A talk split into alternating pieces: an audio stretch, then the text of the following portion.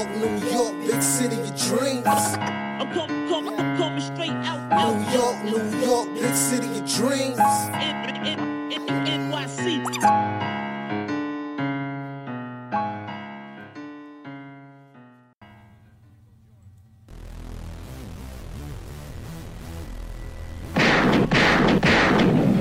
What's going on? This is Jay Ellis from the Knick of Time show. Here, give you that Knicks talk just in the nick of time. And it's time to celebrate a win because the Knicks beat the depleted 76ers squad. All right, 106 to 104 gunshots for these New York Knicks. Uh, can y'all can y'all hear me? Can y'all hear me on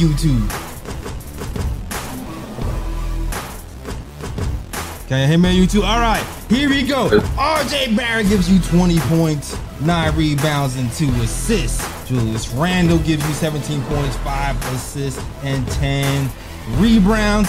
Jalen Brunson gives you 17 points, and no, Jalen Brunson gives you 23 points, 7 assists, and, three, and 6 rebounds. I'm sorry. And Obi Toppin.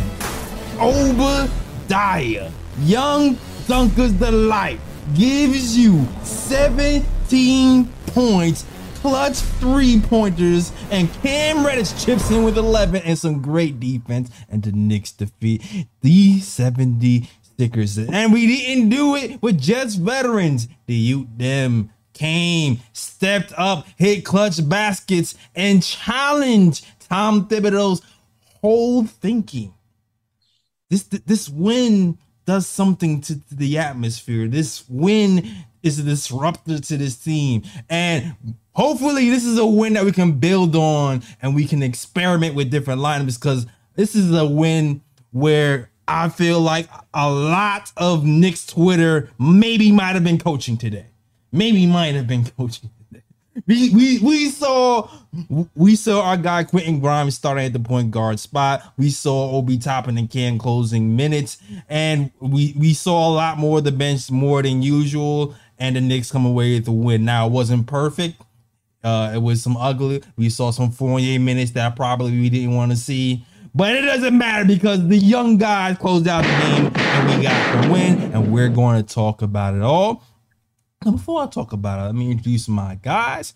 First and foremost, it is the man, the myth, the legend, the guy with the stats and the facts. Ryan G's in the building. Good Knicks win tonight. Glad the Sixers were depleted. That's all I'm gonna say. I'm glad the Sixers were depleted too. but we depleted as well a little bit. But um also you already know what it is, man. It's my man, the Latin, the Latin assassin. My man, Lee Escobedo. The nasty, nasty Lee Escobedo. What's going on, Lee? What's up, y'all? That closing lineup was uh, Knicks fan erotic fiction for me, and I'm sure a lot of y'all out, out there made me very happy to see those five finishing the game.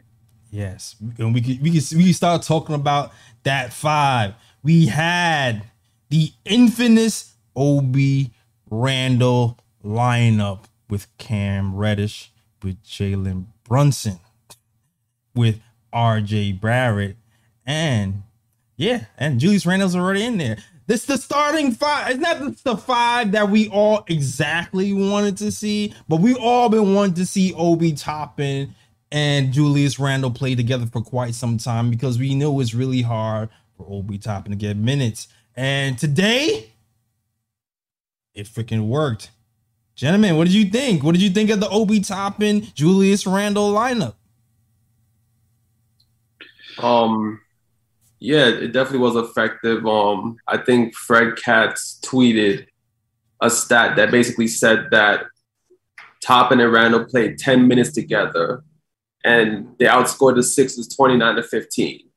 So I know the Randle Toppin argument was talked about before to Thibs, and I believe Thibs made an argument as to like as to um he's look at he looks at analytics and stuff like that, and made that the reason as to why he didn't go with that pairing as much. And, you, and also on top of that, um, you know, Thibs likes to play with that play with that rim protect uh, that rim uh, that rim protector. Yes. So you know, that also limits Thibs to going with that Toppin and Julius Randle lineup as well because none of them are really rim protectors. But after seeing what the Knicks did tonight with both of them in the lineup, it's going to be very hard for Thibs to argue against playing them together because they showed today that they can play together. It's, it's not one of those situations where one player has to be on the bench while the other's on the court. You can definitely put them together and switch it up sometimes. And, you know, I have to give Thibs his credit tonight because he definitely played with the lineups a bit. He didn't stick to his normal rotations. He definitely played starters with the bench players and try to figure out, you know, which lineups worked, which lineups didn't work. So I have to give Thibs credit for that because the Knicks' last three games, they were definitely falling. And if he stuck to the same game plan, tonight would have been another loss as well. So I'm glad to see Thibs actually open up a bit and be a bit more flexible with his rotations. But yeah, Toppin and Randle, they play well together. And Thibs really doesn't have an argument as to not playing them together it doesn't have to be a one. It doesn't have to be one guy got to be on the and one got to be on the bench. That argument is debunked now. Yeah. When you look at the NBA offenses and defenses that appear the most modern, the ones that are u- utilizing switching the most, and the ones that are effective because of their players' wingspan and athletic versatility. You look at Toronto, you look at the Miami Heat, the Golden State Warriors. Those teams are not employing rim protection at all times. They certainly don't feel handicapped by having to have rim protection on the floor at all times. You're utilizing five out, and usually the three through five can guard the two through five and shoot the three ball and play a little bit of defense at every position. And this lineup can do that too. Obi Toppin's not as bad of a defender as the if there even exists a, Tim, a Tom Thibodeau hive likes to make it out to appear. I think that he can play effectively next to Julius Randle, and we saw that because not every team has a Jokic or an Embiid, and if they don't, uh, Philly was missing Embiid there was no reason to play a rim protecting center when Philly themselves weren't even playing a rim protecting center. They had, um, what's his name, uh, Harrell out there at the five most yeah. of the time. Yep. Obi Toppin can match up with Harrell. I mean, uh, Harrell played good, but he's not going to blow by and drop 25 and 10 on Obi Toppin or anybody for that matter. So I don't know or understand why this lineup can't be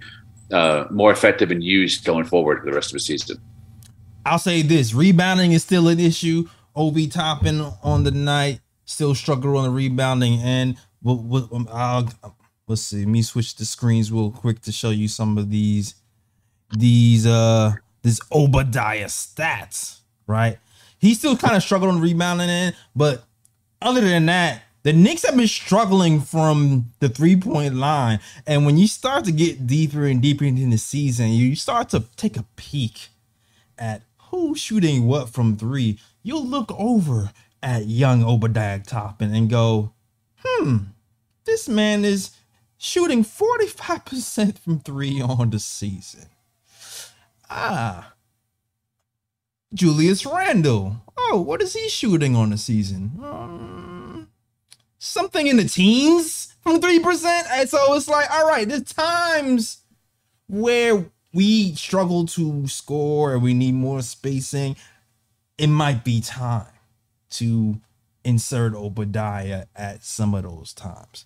So I, I to me, it's not even just it's time to see Obadiah, young Dunk of the Light in the flesh, paired with Julius Randle, but it's also to me saying Sometimes we just need to play him regardless if Randle's on the floor or not. Or just play him if he's playing good and Randle's playing bad. Just play him because he brings something to this team um, that we're frankly we're struggling right now. We've been struggling from three this entire season, and he's obviously worked on his shot. The shots that he hit today, clutch. Game on the line, man closing out, draped over him like a cheap suit, catch, shoot, bang, ball game two times in a row. And that's what you like to see from Obadiah, Obadiah Toppin. It's not the same Obi from last season where he misses his first two shots and he hangs his head. He still has his eyes laser focused at the rim and he doesn't have his confidence waver as much anymore. So big step, very, very big step from Ob- Obi Toppin. Um, and I have to think my my conspiracy theory brain is is going a little bit, guys. It's going a little bit today.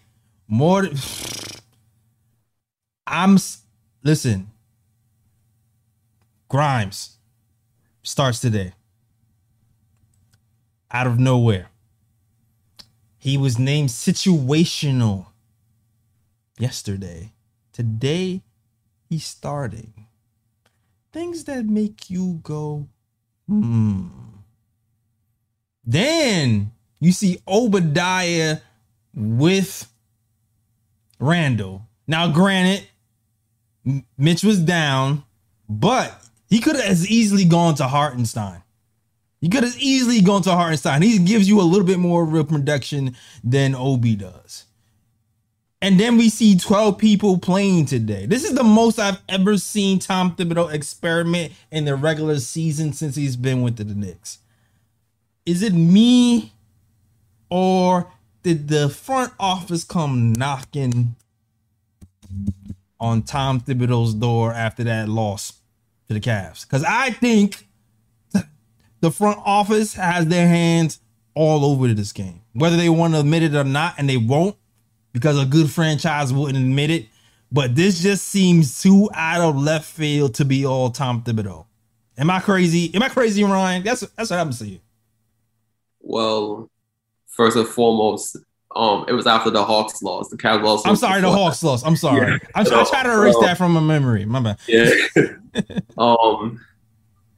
Well, I don't think it's too crazy to think that, but it also could have been an analytical decision as well because it was another stat I saw posted on Twitter. I forgot who posted it, but they were basically comparing when Fournier is on the court, the defensive rating, and when Quickley is on the court with the defensive rating. Rating, and it's clearly and it's a 20 point difference in defensive rating. Rating. I think it said that when Fournier is on the court with the Knicks, Knicks defensive rating is 119 point something. But then when Quickley's in the game with the Knicks in place of Fournier, that defensive rating drops from 119 to 100. So it could have been an analytical decision where they looked at the analytics and be like, okay, well, Fournier's hurting us on the defensive end. Right. And I do think that the Knicks would rather Quickley come off the bench. I don't think they're too fond of him starting. They rather come off the not. yeah, so I feel like it, it could have been like a decision where it's like, okay, well, Fournier is clearly hurting us on the defensive end. We're on a losing streak. We cannot continue to go on like this because that Hawks loss was really bad. So who's the next best option besides Quickley to start? And then it clearly, you know, it would be Grimes, especially since we've had rumors over the summer saying that some people in the Knicks front office supported Grimes as being in the starting lineup. So it, it, it, it could have been the front office pressuring things, but it also could have been an analytical decision as well. So it, it's not out of, I mean, it could be either way. That's all I'm saying. It could be either way. My man, I heard Grimes. I, I heard in the news Grimes was healthy for a week. A week. a whole week, Ryan. A week. I don't know. I don't know. I mean, desperate times call for desperate, desperate measures. So if Grimes healthy, if Grimes is healthy, you put him in there. I don't think that Thibs is coaching just for his job. I think he's coaching also for the rest of his career. If he gets fired from this, next position, he doesn't deserve a job and should not get a job with any other franchise moving forward. Because, in my opinion, he hasn't earned it. He bombed out of Minnesota. Now he would bomb out of New York because of his failure to evolve. And that's what a lot of these front offices are looking for. Coaches that come in with a game plan and a vision, but once shit hits the fan or things start going sideways, you have the capacity to evolve and change your lineups and change your decision making and change your schematics based on the input from your assistant coaches and from your best players on the court as well. And Tom Thibodeau is not that guy. And it's easy to criticize coaches and say you want him gone after you did a hard loss. We won this game. I'm still saying get his ass out.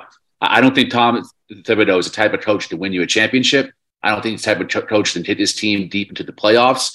We lack star talent. We lack a first option, and he's not managing this roster to truly develop these guys to take the steps necessary, like Obadiah Toppin, like Immanuel Quickley, and Cam Reddish. These guys are not going to reach their full potential with this man on the sidelines. I listen, I all the heat towards Tom Thibodeau, um, to me, I mean, it's warranted after that big loss to the Atlanta Hawks. Um, but I, I suspected the front office is stepping in last season, um, especially this guy. Shout out to Worldwide. right? So I think their hand is in it this season as well. So I'm I would just keep an eye on on these matchups and and these swings. And Ian Begley said it himself when he was on the KLT show, specifically talking about Cam Reddish. And he said, if we are losing and Cam Reddish is not getting time, then Tom Thibodeau um, would be more on the hot seat than if it was the other way around. So I keep hearing that in the back of my mind when I'm seeing Cam Reddish get more minutes than Evan Fournier. Now, granted, he deserved more minutes than Evan Fournier, and we can talk about Cam Reddish next. Um, but will he have gotten the shot that we think he should have got with without that front office push that I think I think they're doing in the background? I I don't think so. I don't But- think so.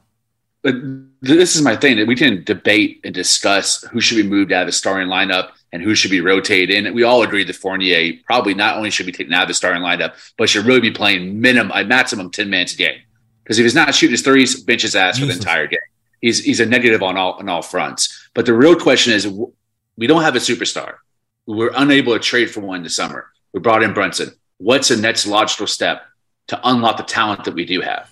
A rotation move is not going to do it moving the starting lineup is not going to do it. It's kicking Tom Thibodeau's ass off this team and elevating Johnnie Bryant. Don't go searching for another big name. Just elevate the in-house smart young coach you have who knows the team and allow him to give these young guys the minutes and time to lose and to fail and earn their opportunity to grow as a player. I agree. I'm not sure if this is going to be the year that happens.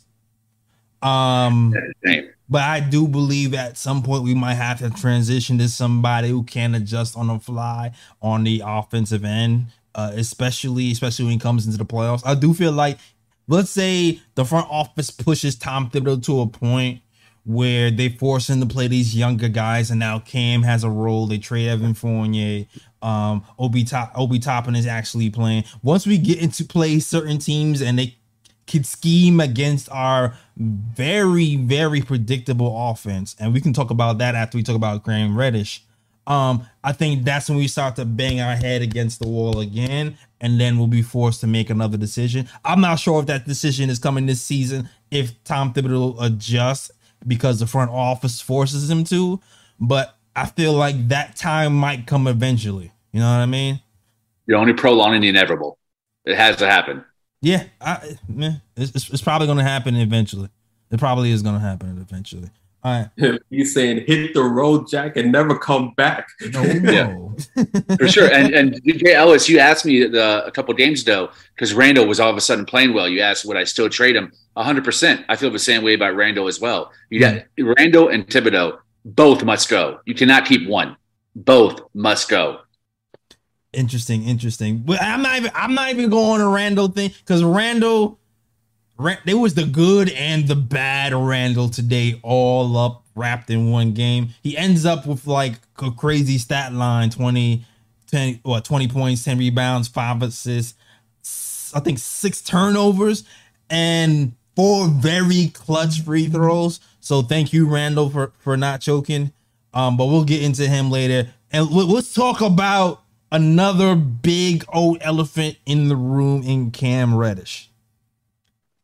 Uh, and shout out to Jason M. 'cause I see him in the chat. He mentioned this earlier. He mentioned that the Knicks planned on starting Gri- Grimes at the two for a long time, right? Um, we heard it all summer. Um, but it's it's the timing is just so interesting. Um, because Grimes starts at the two today. You can't you, you take his start with the grain of salt, right? First game back, hasn't played in a long time. Um, he picks up a quick a quick foul versus Maxey. That first foul could be debated if it's good or not. Um, doesn't really make any shots. Does he, um, does he play Maxey well? Maxey went to the whole pretty much against everybody mostly for the whole night. Um, had a couple of possessions to play good defense, but wasn't super effective tonight. Um, Cam Reddish comes in.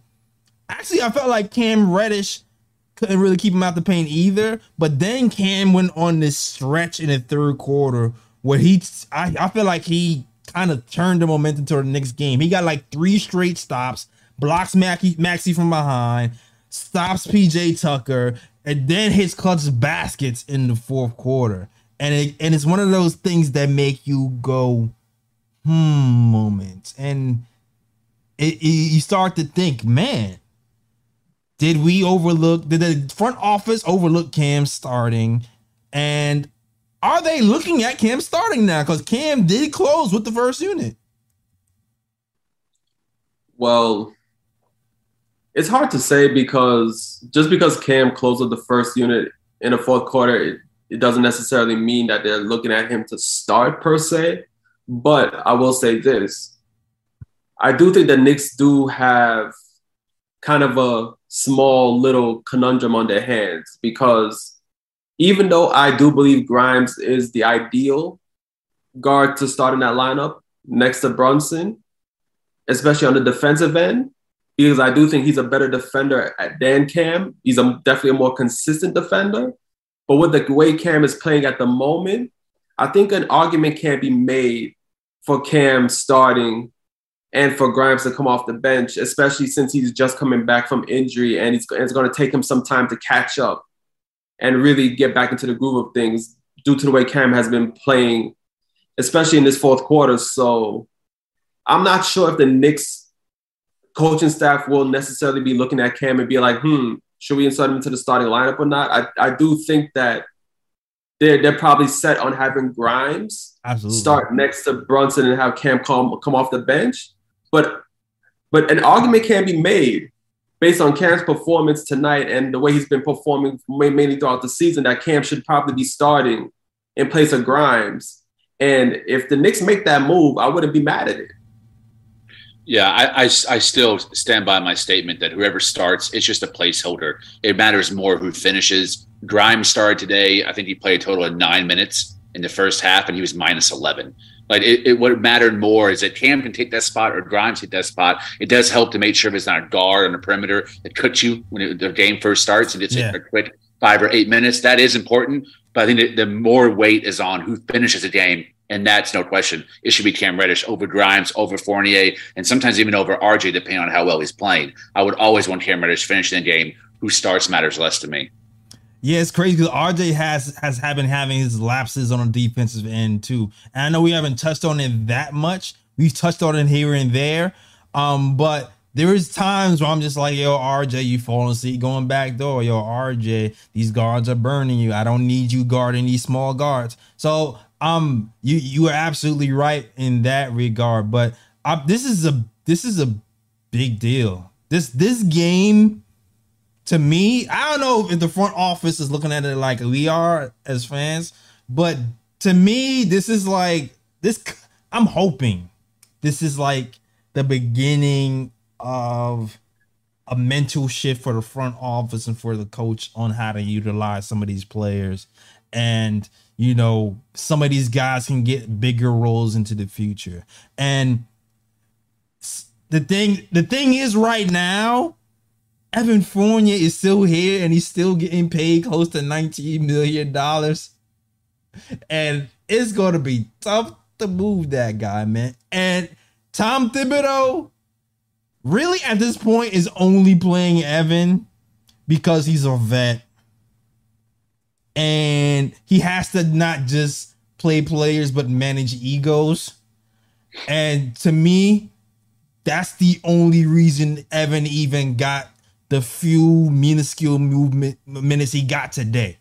Because now you got guys in Grimes and Cam who can outplay him on a defensive end. And it's painfully obvious. Painfully. So, woo, it's, it's, it's going to be interesting. I want to push back a little bit against the idea that this game saved the season or with this game to be a turnaround because you have to think about who we're playing.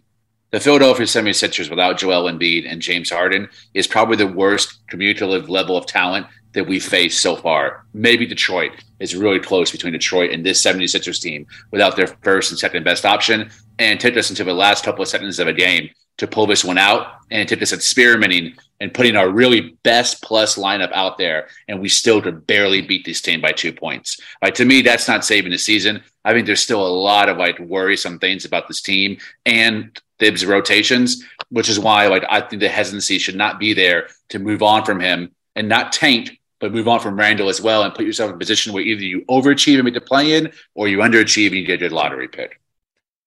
Well, I'm not. Ho- hold on. I never said the season was saved. Now that's not what I said.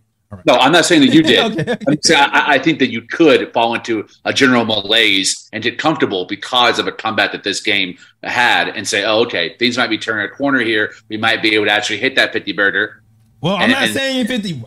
nah, we, we definitely not thinking Stevie Burger at this moment. Hell no. Me still, I'm still Hell Betty no. Over here. All right. I'm still Betty I just I I just don't think this win against a team with their two best players out says the type of statement that some Knick fans might think that it saves. Yeah, I definitely agree wholeheartedly. Like, I'm not looking at this as like a a, a season saving win. Like, oh, we're gonna be back. We're gonna be back on it and, and this and that. That's why I let off by saying, thank God that Harden and Embiid did not play tonight because I think if Harden and Embiid did play tonight, it would have been another Knicks loss. Yeah, but but yeah, the Knicks have a lot of issues that they have to Yeah. really figure out, especially offensively. The turnovers are crazy. Oh yeah, and we're gonna get to Yeah, and um, the stagnant, on the the them being stagnant on offense as well. I think they have too many times throughout the game where they'll go like four or five minutes without without getting a basket, and that's worrisome as well. So yeah, this this team is not fixed as of yet. I'm glad to get the win tonight, but yeah, this is definitely like this is definitely like thank God no Harden thank God no. Embiid. nah, we are we are not fixed. What I'm hoping for is a is a mentality shift and who plays and who doesn't, Yeah. right? Or who gets more of a look.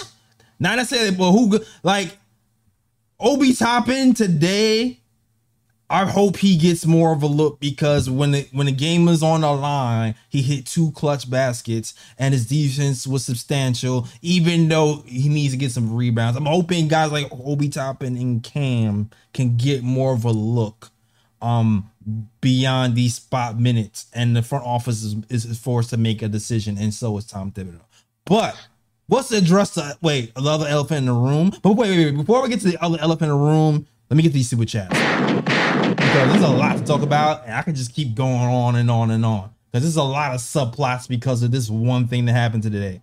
And this could be like an easy, like a two hour straight conversation. But shout out to Samir Sariano, who gives a $5 super chat, who says, Let's go. I hope Mitch is okay. They need to work on their half court offense. Obi and Cam both had a big fourth quarter. Um, F Boston, salute. I'm on train. I'm on train with that that that Boston smoke. We got those guys tomorrow on the back to back. All right. And also there's another super chat. Shout out to Murphy Johnson who says a $10 super chat. Says have no words. You said it all. Bye, Thibs and Julius. Love me some Obi and Cam.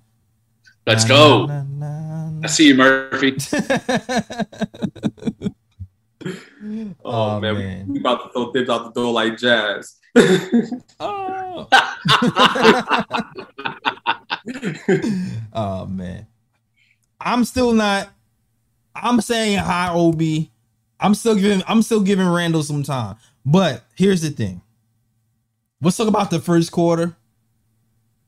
And let's talk about the debacle because I know this is where everybody is going. We look like Trinidad in the first quarter, especially, and we had 14 turnovers in that first half.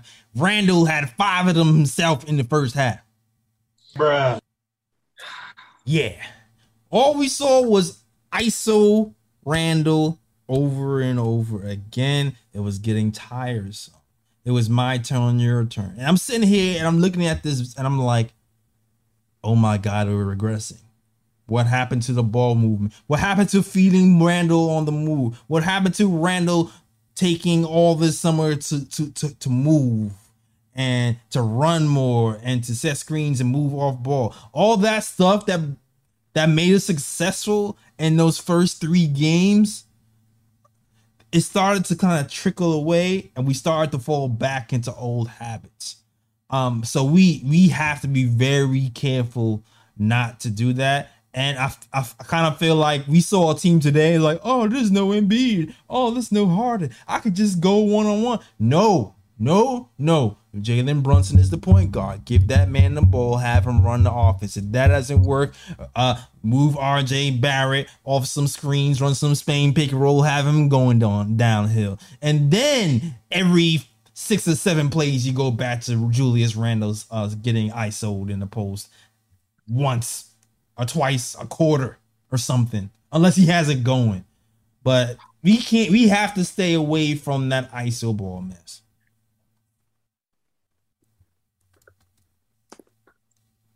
I'm sorry. I don't know if you have anything to say to that. Evan.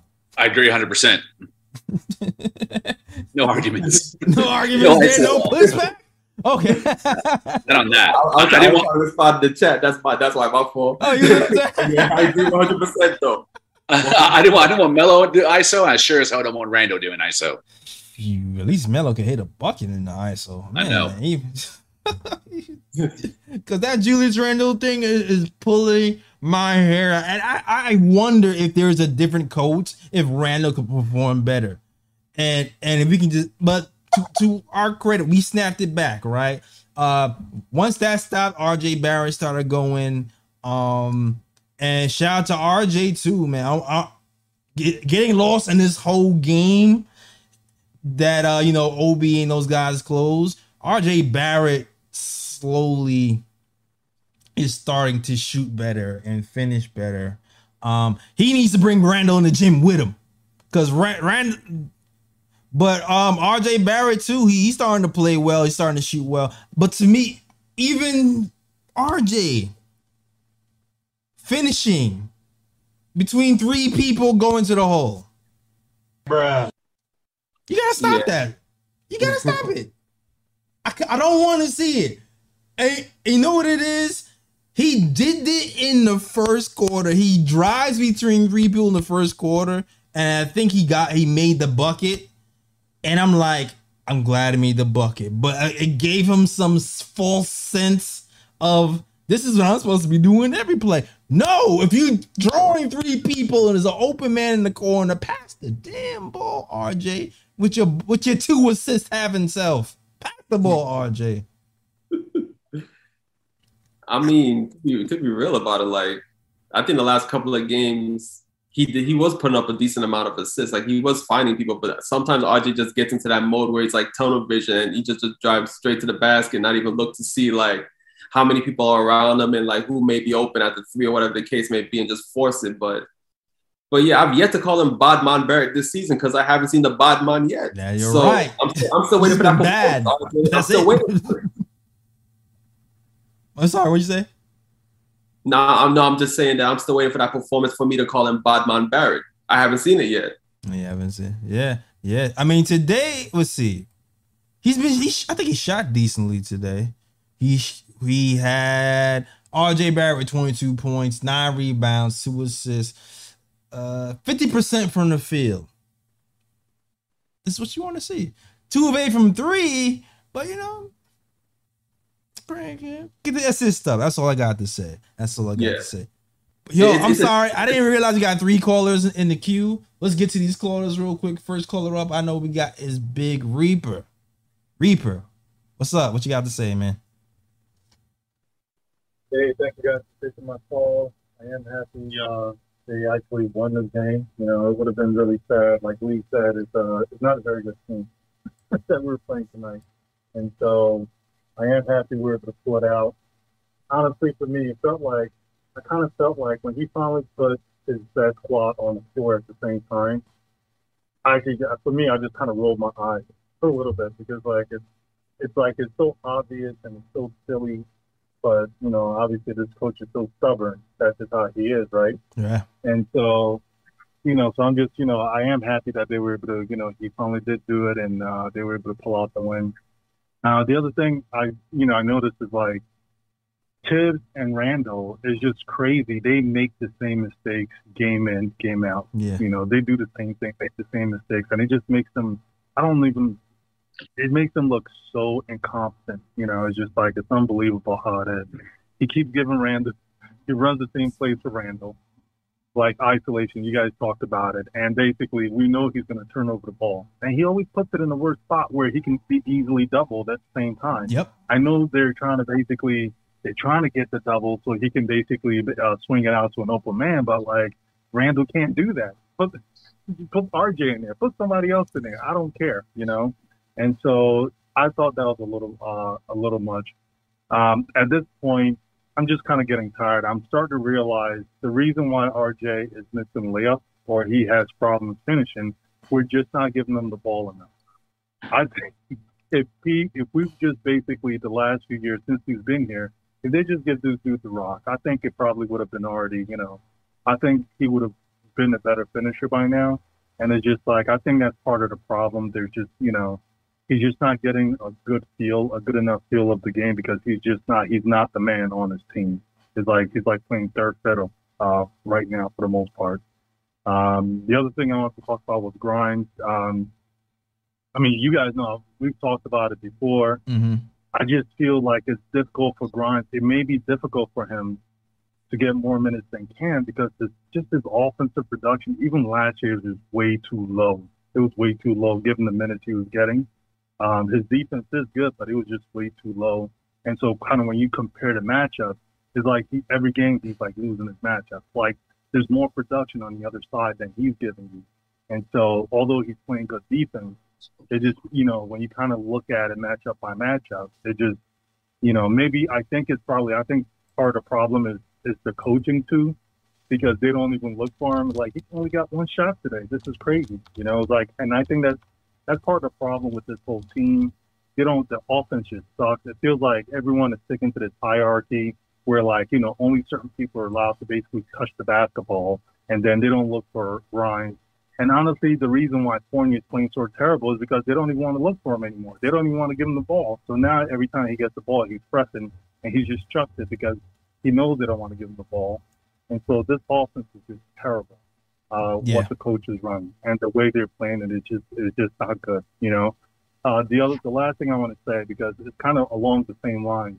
Obi Toppin, when they interviewed him towards the end of the game, uh, Clyde asked him why why aren't you being aggressive when you're in the game sometimes? He's like, you know, um, and Obi says like there's other playmakers on the floor, and so, and I think he was basically trying to talk about why all you know when he gets the ball he just shoots. If he's open from three, he's just gonna have to shoot it, right?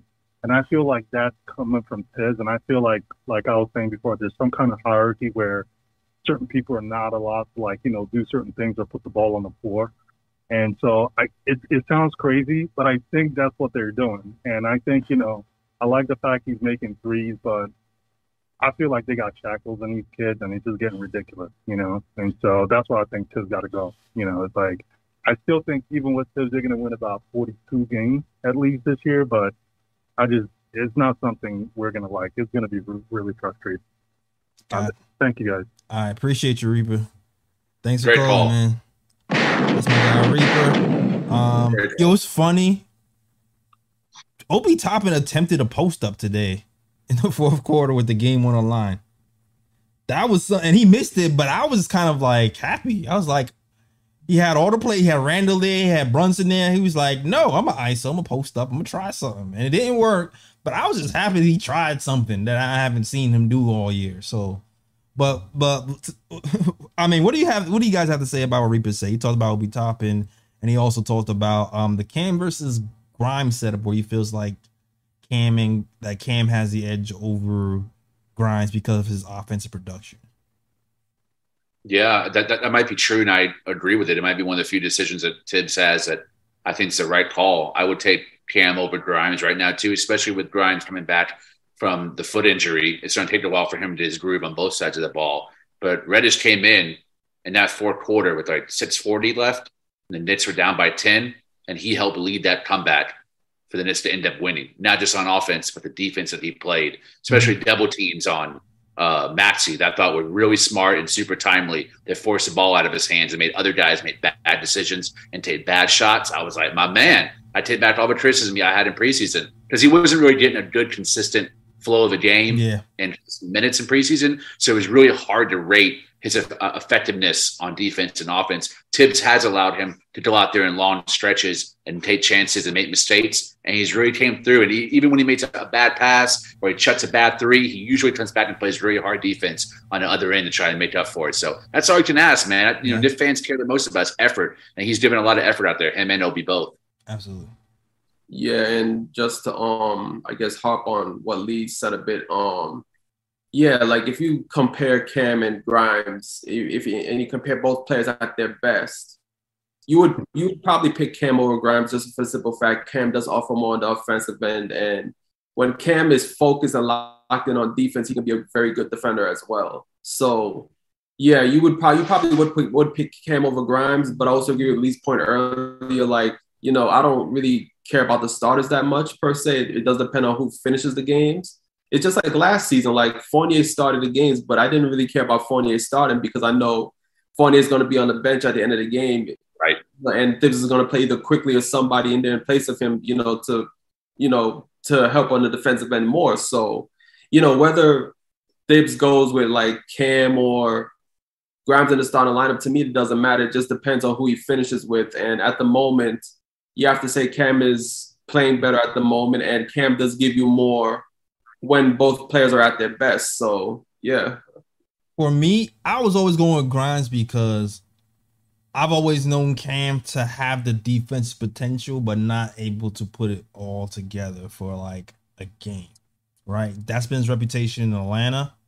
And also, you know, even Cam's three point shooting versus Grimes three point shooting, Grimes' first year as a rookie, even though he doesn't have he, his his output wasn't like tremendous.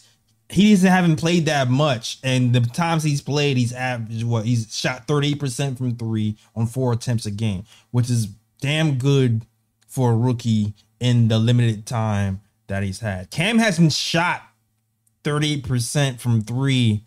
I don't think in his entire career so me knowing that I was going with with the Grimes. Now this year, this year, Cam under Tom Thibodeau. I think Jason M talked about this before. Tom Thibodeau might be the perfect coach for Cam, not for the team, but for for Cam because what Cam is missing is the defensive discipline and somebody yeah. to hold him accountable on that side of the ball. And Thibs is not that X and O guy. He's not the guy who's gonna make the great adjustment. What Thibs is really good at um is teaching fundamentals. This is how you play defense. This is the rotations. This is your stance. You go hit like he's good at that type of stuff. So for Cam to get better on that side of the ball, Thibs is probably the perfect coach to teach him specifically. And so far this season with the minutes he's gotten, he's starting to deliver more and more on that side of the ball. So right now, I think you do have to consider Cam to start over Grimes because of that, and his finishing, his finishing at the rim, um, has taken a leap, and less of the like, less of the mid range shots. Like he take one or two mid range uh, shots a game. Uh, we don't need the the dribble, dribble, fade away. Shoot the three, go to the hole, or drive and kick. That's all I want to see from Cam. And that's pretty much what we saw today, which is why I'm, I'm loving Cam today. Keep with that formula and then grow out your game to the to the you know the mid-range dribble dribble whatever. But um, I'm like what I'm seeing from Cam so far. I think the only players I ever want to see take a mid-range shots, Jalen Brunson, Rose, and Randle. I don't really think there's anyone outside those three that I feel really comfortable or confident on that they're going to drain a mid-range. Right. Jalen, yeah. Know, just also, I, I, I, saw my dad for the first time commenting in the chat. Y'all give a thumbs up for my dad, Gilbert Escobedo. He's in the chat right now. Oh, let's go, Gilbert. For Oh, the gunshots was pop for Pops. my dad's not only a fan of me, he's a fan of y'all, both of y'all too, J. Ellis and Ryan. So, oh, that's what's up. Oh, whole Koi Tui family. Yeah. Shout out to the Pops, man. Yes, thank you, sir. Thank you, sir. Thank you. you need to call in one time for the culture. All right. I've been telling him, man. I'm my dad. Call in. I hope he calls in. We'll see. We'll see. We'll see. We will see. We will. And see. also, you know, you know me. I like to like, I like to um debate in the comments sometimes when I see a comment or two. So, you know, oh, Roberto, yeah. Roberto posted that, you know, why are we comparing Cam and Grimes? It should be Cam and Barrett. Well, first and foremost, in what world you see Barrett being benched for Cam? C- come on now. So why, why in what world is is RJ Barrett going to be benched for Cam in the starting lineup? It's either they're both going to be in the lineup together, or it's going to be RJ Barrett there next to somebody else. right now, it's either Cam or Grimes going to be in that starting lineup. So why are we going to compare Cam and Barrett? I, I don't understand that. Yeah. Yo, this is the difference between me and Ryan, right? Go off on him. I read something and I, I forget it. Ryan be like, nah, I'm addressing this. I, I, he'll wait like 30 minutes later. He typed that comment like three hours ago. I love Ryan, yo. Yo. Oh man, but you're absolutely right, Ryan. You're absolutely right. There's no way, no way he's gonna challenge uh, RJ Barrett Hell for the starting spot. Oh, man. Next caller up, we- we have Mike. We have who do you have? Mike Uno. I think we have Mike Uno up next. Oh, was good, was good. Y'all can hear me? Yeah, what's going on, Mike You know. let me tell you, the most exciting moment of the game was when I saw Obi and Randle together on the floor. I was like, yeah, let's go. now, let me tell you something though. See, because I feel like I feel like I can't believe that this is slipping everybody's mind, bro. Because no one talks about it, right? So, yo, Obi is 6'9", 220, right? He, we expect him to play the four and get rebounds. Everyone's complaining he, about his rebounds, right? Rebounds, rebounds, right? But his rebounds. Mhm. Because, yo, we expected him to play a game that he's not playing. Clearly, he's not playing the four, bro. He's playing the three. Now, let me tell you some other threes. We got Mr. LeBron James, 6'9", 250 pounds. He's outweighing Obi playing the three. We have Kevin Durant, 6'10", 240. We have Jayson Tatum, 6'8", 210. We have Cameron Johnson, 6'8", 210. We have DeMar DeRozan. No, my, my bad, my bad. DeAndre Hunter, 6'8", 220. OJ, OG Anunoby, 6'7", 230. We got Andrew Wiggins, 6'7", 190. All right, maybe he's lightweight. All right, we got Kyle Kuzma, 6'9", 220. Listen, why all these guys could play the three, but we're not thinking of Obi playing the three is, is what's bugging me out. Now, I think Obi should just play the three start. At the three, that pushes RJ down to the two. I think RJ at the two would be a bully at the two. I think Obi would be a bully at the three. We need bullies. We got the number five guy, Mitch Robb, a bully at the five. Let you know what I'm saying? Like, why are we not talking about Obi starting at the three? Give him the minutes that he needs. Give him the minutes that he's earned and deserved. Yo, I mean, yo, do we really want RJ defending LeBron if LeBron is playing the three? Hell no. I don't Do we want Obi want to RJ? Do we want RJ defending Tatum? No, they, dude. These guys are too big for RJ. I Yeah. think RJ needs to be big Yo, for the two. hold, hold, hold on. Obi, Obi. You know why Obi is not getting rebounds? Because he's not thinking of playing the power forward role. He's playing the three role. We just not recognizing it. He's he's yo. When when when there's a rebound, when when other team misses, what's Obi doing? He's not thinking of a rebound. He's thinking, I'm out, He bro. need- I know he needs to rewire that brain. He needs to rewire that brain. Hold Let's on. go. Hold on, Mikey. Hold on, Mikey. Hold on. Let me interject for a second. Let me interject for a second. First and foremost, Mikey, Okay. very impressive. I don't know if you wrote all that down or if you had all that in front of you. Very impressive that you rattled off all those guys' heights and weights one after the other for like the first five minutes of the call. I'm gonna just say that. I don't know. You either you either just know that off the top of your brain or you did a lot of research. So I commend you for that. Oh my God, I was ready this time. Okay, you was ready. Okay, all right. Salute to you. You're ready. Salute to you. But uh, so for me, I, for a lot of people, Obi's lateral quickness is is not really there uh, consistently, which is why I feel like a lot of people don't want him to play the three, and they feel like he can play the four more effectively because he's not that quick lateral. Um, but um, we'll see how it goes now that you know he's starting to get better on that side of the ball. I'm not sure if I'm still 100 percent comfortable with him guarding quicker threes as of yet, even though I recognize he's gotten better. But that's been the the the, the hesitation for Obi guarding the three. I think if the three, if the opposing three is like a DeMar DeRozan, yeah, we need RJ at the three. That's where Tip has to come into play. But when we playing those threes that are big, that are too much for RJ, I don't want RJ against LeBron. I don't want him against Kevin Durant. I don't want him against those big threes, bro. I don't know. it's He's gonna much kill. for- They're gonna kill Obi. They're gonna kill that man at the Obi. At, I don't know, I man. think- I don't know. athleticism. I think if we if we put him there consistently, he will adjust to that position. He will play that position. I think in his mind, he's already playing that position, and no one else is recognizing that. I think as long as hitting them threes, keep him out. If if, if someone comes check on, as long as he's hitting them threes, someone gotta you gotta respect that three. So you gotta put that defense. He's real fast. He can run by you, and and now we got that. Right, I we got got you. that dunk minute. You know what I'm saying? I- we got those things happening now. I think Obi needs to that three, and it's crazy that I don't hear this being spoken of.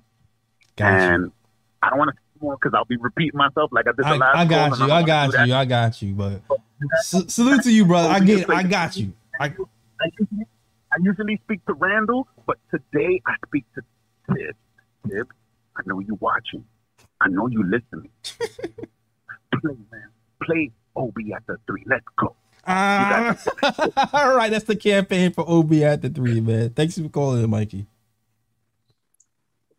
Well, Oh man, Obi at the. I I'm still not with it, man. I'm not convinced. He's not the only one who say that though. He's not the only one. Obi at the three co- comes up periodically, but I'm not. I'm not buying it yet. yeah, I just want to say one thing in regards to that. Like, I do think if Obi's ever to become a three, he definitely has to increase his skill set because I don't think his handle is there yet to be a three, and I don't think his shot creation is there yet as a to become a three as well. Yeah, I agree. He he, he is a decent passer. I'll Mhm. give him that, but to me, his mold is still a four though. Like that's his mold at the moment, and I do understand that you know when it comes to you know rebounding situations, he's not under the basket and, he- and he's trying to go on the fast break, trying to get easy buckets. But like you said, Jay, like he does need to kind of rewire himself a bit and, and realize that you know he's a big and that he should be rebounding a bit more instead of always being on the fast break. But it's it's one of those things where it's like it's, it's a conundrum because it's like you love him on the fast break, you know, because on the fast break he's electric. He's going to get Oh you yeah, easy back. All that. But at the same time, it's like he has to also rebound more as well. So I, I, if he could find that perfect balance, that'd be good. But as of right now, I don't think Obi's skill set is a three. I agree. I agree with that. I saw, I saw my dad. My dad's bringing the heat, man. My dad hates Immanuel Quickley. He really does. I know he's Oh. watching. Yeah, my dad hates Quickly. Every chance he gets, he bashes him. And you know, he, tonight he's got a decent point. He's asking why no one's criticizing him. He was one of seven overall, one of four from three, four turnovers for a minus five. Quickley was bad, but so was my dad's favorite player, Derrick Rose, who Yeah. looks absolutely washed You know, this season. you know what this Quickley for me? Like Quickley, there's like two versions of bad for Quickley, right? For me, I know a lot of the older Knicks fans despise Immanuel Quickley because Immanuel Quickley represents like new NBA um guard style where you you pull up from three from halfway part um, behind the three point line. And like the older players in general don't like that. But um Immanuel Quickley shot bad today but I didn't feel like he was like over dominantly uh what's the word? I don't I don't feel like he was chucking or disrupting disrupting the offense. I feel like Yeah. the, the shots he missed were, you know, decent shots that he should have took. But I, I just wish that he actually lived up to the three point shooter that he's supposed to be. If I if you would have said Jay Ellis, who would have a higher three point shooting percentage, Manuel Quickley or Obi Toppin, I would have put money in Manuel Quickley and I'd be poor right now. Because the man, because Obi Toppin at this point is like uh, the might be the best three point shooter on the team. It's just kind of Yep. crazy. Yeah, that, that is kind of crazy when you think about it. But yeah. hmm Next call up, we got my man Jason M. Jason, what's going on? What's up, fellas? Man, that was uh that was a frustrating win. That was like one of the most stressful wins. And I'll say this: that game did save the season It did. because if the Knicks lost that game, the season was over. Yeah, Tom's gonna get fired probably like a day. That was like, yeah, like that. If, if the Knicks lost that game, it was done. It was a wrap. Like, I, like, you know. So that's why it's not that when we say it saved the season, it's not. It doesn't mean everything's going to be good. It just means that it's not over yet. Right. So to talk about, I'll talk about Cam. I'll respond to what you said about that I said earlier. I do. I I really think that like Thibs and this coaching staff is perfect to Cam because it's not just the defensive discipline; it's the offensive discipline. yeah. Cam Reddish is a guy who used to take terrible shots. He would take contested mid-range shots, do a lot of dribbling, and it's like they, they seem to have reprogrammed him. And, Yeah. and he got a lot of playing time in Atlanta. So the, the answer wasn't just to say, hey, Cam, here you go, get 30 minutes a night. Because then he was never going to change. So, you know, we got to give them credit for that. You know, I think what they're going to do is, I, I my assumption is, I think we're going to hear that Rose is hurt at, for like a couple games. Because I think they're going to at least give Fournier a chance off the bench because he's Mm. never really done that, and he was terrible today. Yeah. And if he keeps being terrible today, then they probably just they'll probably have to take him out the rotation completely. But I think they will give him three, four, five games on the bench to see if he can become an effective bench. Because you know, let's be real. A lot of us thought he would be a be- he would be good off the bench. A lot of us used to say that in the summer. Oh, well, if he comes off the bench, you know, he'll probably be better. So he was terrible today. He looked like he didn't even want to play. But you know, we'll see. And you know what it is to me? For me, it wasn't even we wanted him off the bench. We just didn't want him with the starters. And in our mind, conceivably, it would be too good to be true to have Cam and Grimes both get minutes and Evan Fournier not play at all. So it, to me, it was kind of like, well, I guess we'll settle for him off the bench, even though we want Cam and Grimes to pay more. You know what I mean? I think it Well, was we more- want Cam now because Cam's been good. But Right. Let's be real. A lot of people wanted Cam to never touch the court like a couple weeks ago. So that is true. you know. that is very true. But I'll here's copy what I'll say. The last thing I'll say about about Randle. I'm sorry. Hold on. one- Hold on, one, Jason. Hold on one second, Jason. Well, you you Yeah. said something, Lee. No. Nee? Okay. Sorry. Go ahead, Jason. My bad. I'll say this about Randle. Um, is his best position potentially center? Because there's one thing that Randle did really good today. Rebound. and it's the one thing he, he does this all the time. It's one thing he did good, and that is switching onto guards. He switched Mm, onto Maxey, I think four or five, six times, and Maxey never scored on him once, and he that's went a on good every point. time. So it's just like I'm not. I don't know what's going to happen. I don't know what this is going to do, but you know, maybe put him at center from and and have him switch because he, he can switch. Like that's the one thing he can do. He sucks if, if you don't switch. If you play drop or whatever, he's terrible in the pick and roll. He He's gets terrible in But pick if and he roll, boy. switches, but if he switches, he's fine. So I don't know. That's not. That's like the and Tim doesn't do that. So we'll see what happens tomorrow. But that was just my thought. Like maybe his best position is center, especially if he's not shooting well. Um, that's that's something. To, that's something to think about. Shout out to Jason M. Um, All right, that's all I got. all right. Salute, salute to you, Jason. Yep. Y- y- Yo, it's funny too because even with Randle's with the Lakers, they talked about how good he was being switched on on guards and things. And then I forgot all about that. And it's like, yeah, why don't we do that more here? Because he does get killed in drop pick and roll coverage all the time. It Maybe it might be more useful if he's a switch. I don't know. I don't know if, any- if you guys have any thoughts about that or you just want to move on. That's a fair critique, but I, again, I don't think this saved the season because you have to remember why did Tom Thibodeau put in Randle and Obi together? And this hasn't been brought up. It's because Mitchell Robinson went down. If Mitchell Robinson does not get hurt, we never see this lineup close a game, and we probably lose.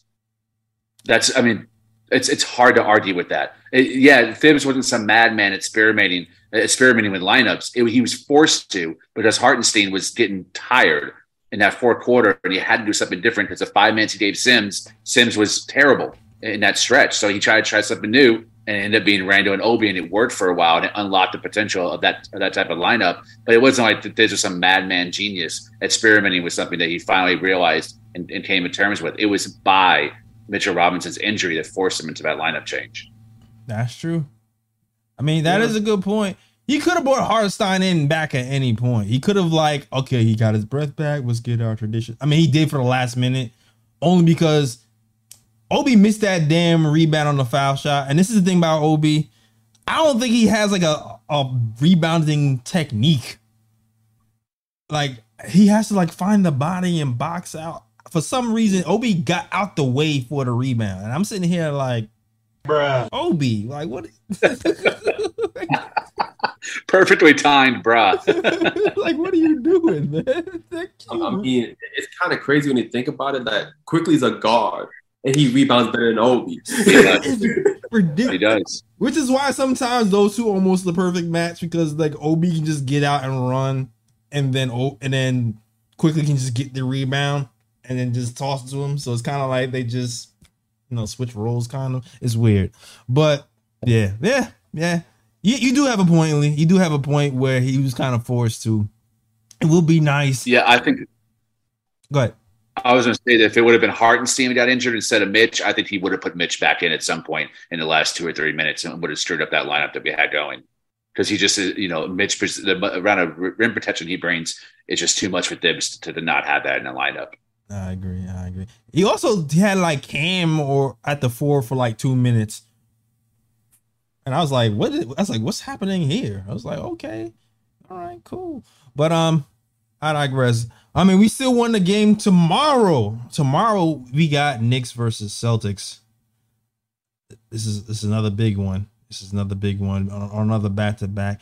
Hopefully some carryover. This is also a lot of my critiques from Tom Thibodeau is on back to backs. He will still end up playing the starters like 40 minutes. And I'm just like, son, like really? like you can't find a way. You can't see these guys are gas and go to your bench more like a normal coach. But uh, I digress. We'll see what happens tomorrow. All right. Uh, anything you guys else want to mention? I feel like we talked about everything we probably need to touch on. I'm good. Yeah, me too. I'm, I'm straight. Yeah. All right, cool. All right, well, salute to the chat. Um, if you like the show so far, please hit that like button. Please hit the subscribe button. You see my guy Fritz. He says Fritz says, "Yo, let's get this thing to 75 likes before we close it out." All right, guys. Um, listen, you don't have to donate, but if you don't donate, if you want to support the channel, the way to support the channel is also to hit that like button, hit the subscribe button as well. Uh, yeah, I, I know there's a lot of people who are watching who aren't subscribing. Yo, if you, if you, especially if you're here repeatedly because we keep showing up on the timeline and you keep watching the videos, you might as well just hit that subscribe button because you're gonna watch us anyway. And it's gonna help me out, us out, and you'll get that that notification when it's it's time for us to go live. All right. So salute to you guys um who like us and also you know salute to the future subscribers and the guys who've been rocking with us for all this time. Okay. Cool, cool. And also shout out to the chat. Shout out to L Marshall, Murphy Johnson, yeah. uh, the best mind in the game, Fitz Alessandro, Roberto Rivera Jr., picks for Timmy. Shout out to Jason M. Shout out to my guy E E E Nuggy Fresh in the building. Uh, sh- shout out to uh uh Mr. Uh Papa uh Escobar Escobedo. Hey, shout out to you as well. Uh, Greenhouse and Malik Uno, Mikey, uh, Echelon, everybody else is rocking with the KOT show. We will be back tomorrow talking Knicks versus Celtics. All right. AJ Ellis. What's up? Fritz says you got a caller, Stan Novak on the phone. Stan, hold on, Stan Novak is on the, for the KOT vets. I'm buckle your seatbelts. You gotta buckle your seatbelts and Stan calls, all right? Because you don't know what he's going to say. You just don't know. Oh man. He can go left, he can go right. You just don't know. Shout out to Stan. Stan. It's been a minute, man. What's going on? I told you that clam radish was a good player. I told you. Well, who the heck is this guy Lee? He's so serious. Lee, I'm sorry. I'm going to apologize in advance for probably confusing you. But I used to be in Atlanta, and I was complaining that that man that is the coach of the Knicks that's got all them spiders meeting on top of his head uh, wasn't playing that clam radish guy. But anyway, he kind of won the game playing good defense. You okay, Lee? Are you in shock? Because my screen just froze up.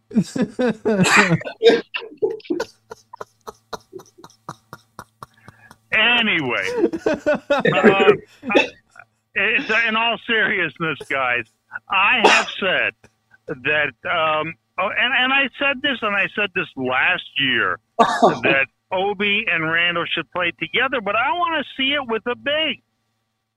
Um, when you see when you see the Knicks play Milwaukee, they just look small. Yeah. I mean, they make Bo- Bobby Portis look good. Used to be a Knick, Sure okay, um, and he's no longer Knick for a reason. So, I mean, and and, Jay, you had stated that um, Julius um, on the closeouts uh, ha- right. have not been the best. Right. Julius, uh, Julius is a little bit lighter. He's got a different attitude. You know, I, I look. I want to see. Uh, I want to see that front. Otherwise, the Knicks are going to lose Obi. They're, you know, they won't lose them this year, but they're going to lose them to free agency. I can see they're going to lose a man that in 17 minutes got you 17 points, which is idiotic. It does not have to be one or the other. Okay, you address this in the off season, but this is my starting lineup, assuming Mitch is healthy. If he's not, well, you go to Hartenstein and then you go to Jericho. Okay, that's just what you have to do. So tomorrow you got the Celtics, but as, in the starting lineup, okay, let's start in the back corner. At the one, you go with Brunson. Okay, at the two, the man played two in college. Okay, RJ. give the man a head of steam. You play RJ. Okay, Mhm. um, because because he gives he's he's getting better and better and better. Um, three or four. Let's put it this way: they're interchangeable. Obi and Randle. You go with a three man rotation and Cam. And at the center, you try you try to start Mitch. Yeah, I got it. He's hurt for now. And oh, but Stan, this is not this is not the same game it was years ago. Well, the last time I looked, there's five guys bouncing the ball, and the game is still called basketball.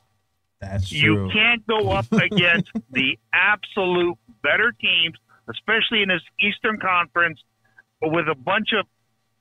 I mean, look look at what you got in Milwaukee. You got two seven footers Right, starting. right, right. So how do you defend that with a six eight guy? You can't. It's impossible. I don't think we just have the pieces to Give your- defend those guys in Milwaukee. To be honest with you, we just don't. We don't. I don't know if we have. We're going to have problems defending long teams in general. Just, just, just the give way we yourself go. a give yourself give yourself a chance. No one gave us a shot against um, John Morant, and uh, we almost pulled that game out.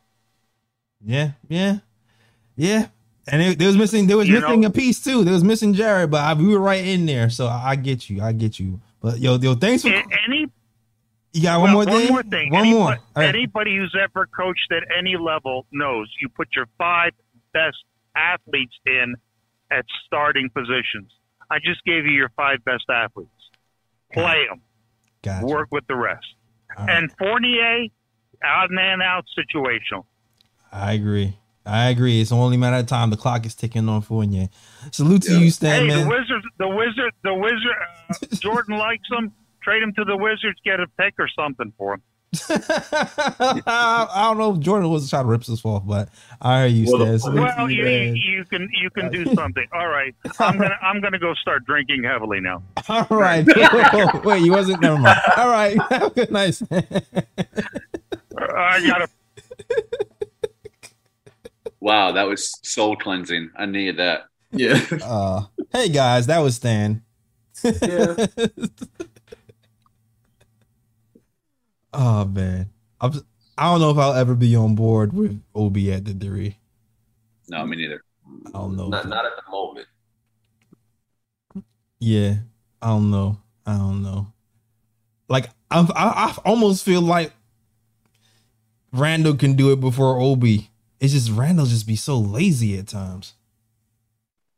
But that's that's just that's how I feel it. That's how I see it. All right. All right. That's the way to end it.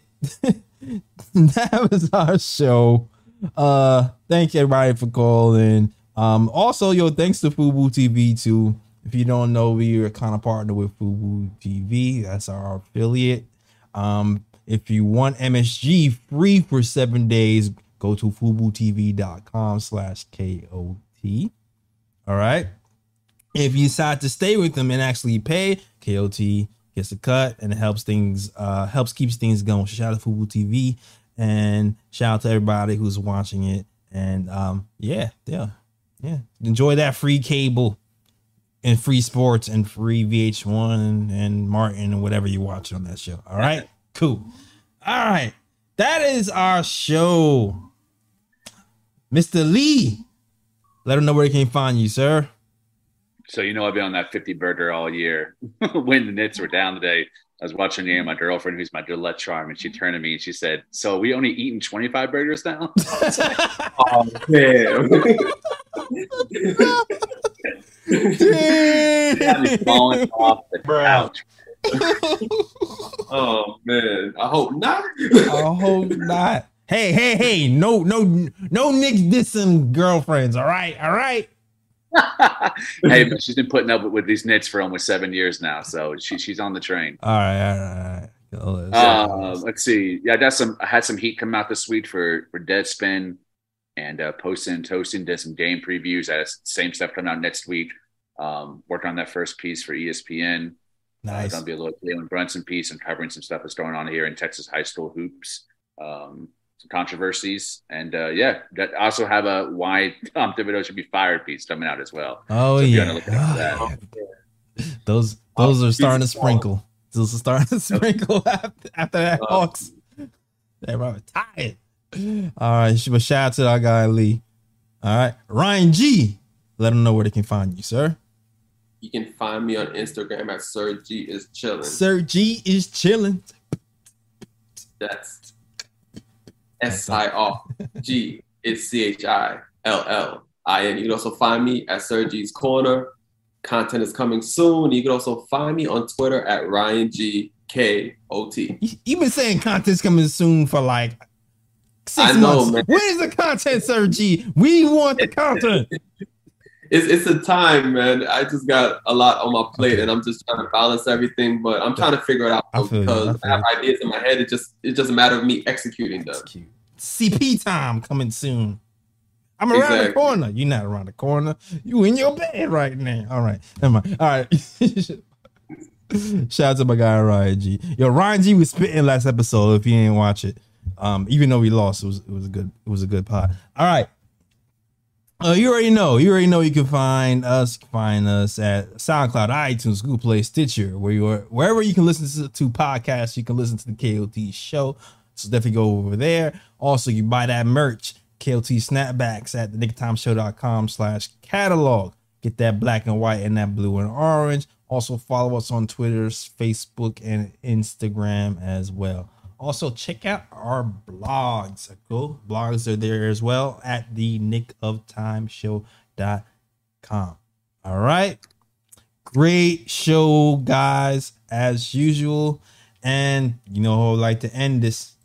As always, Shout out the worldwide west. Everywhere we go, we leave a worldwide mess. it's a mess out here. Wait, wait. I saw. Hold on one second before I leave. There's one more super chat. I almost forgot. I saw you, Echelon. He says the two dollar super chat says no bur- no burgers. It's clam reddish. Bon appetit. So shout out to you, Echelon, and thank you for the super chat. All right, now back to the closing. As always, Shout out the worldwide west. Everywhere we go, we leave a worldwide mess. it's a mess out here in these Knicks YouTube streets. That is our show. We are out of here. Peace. York, New York, big city of dreams. I'm coming, coming, I'm coming straight out, New. York, New York, big city of dreams. NYC.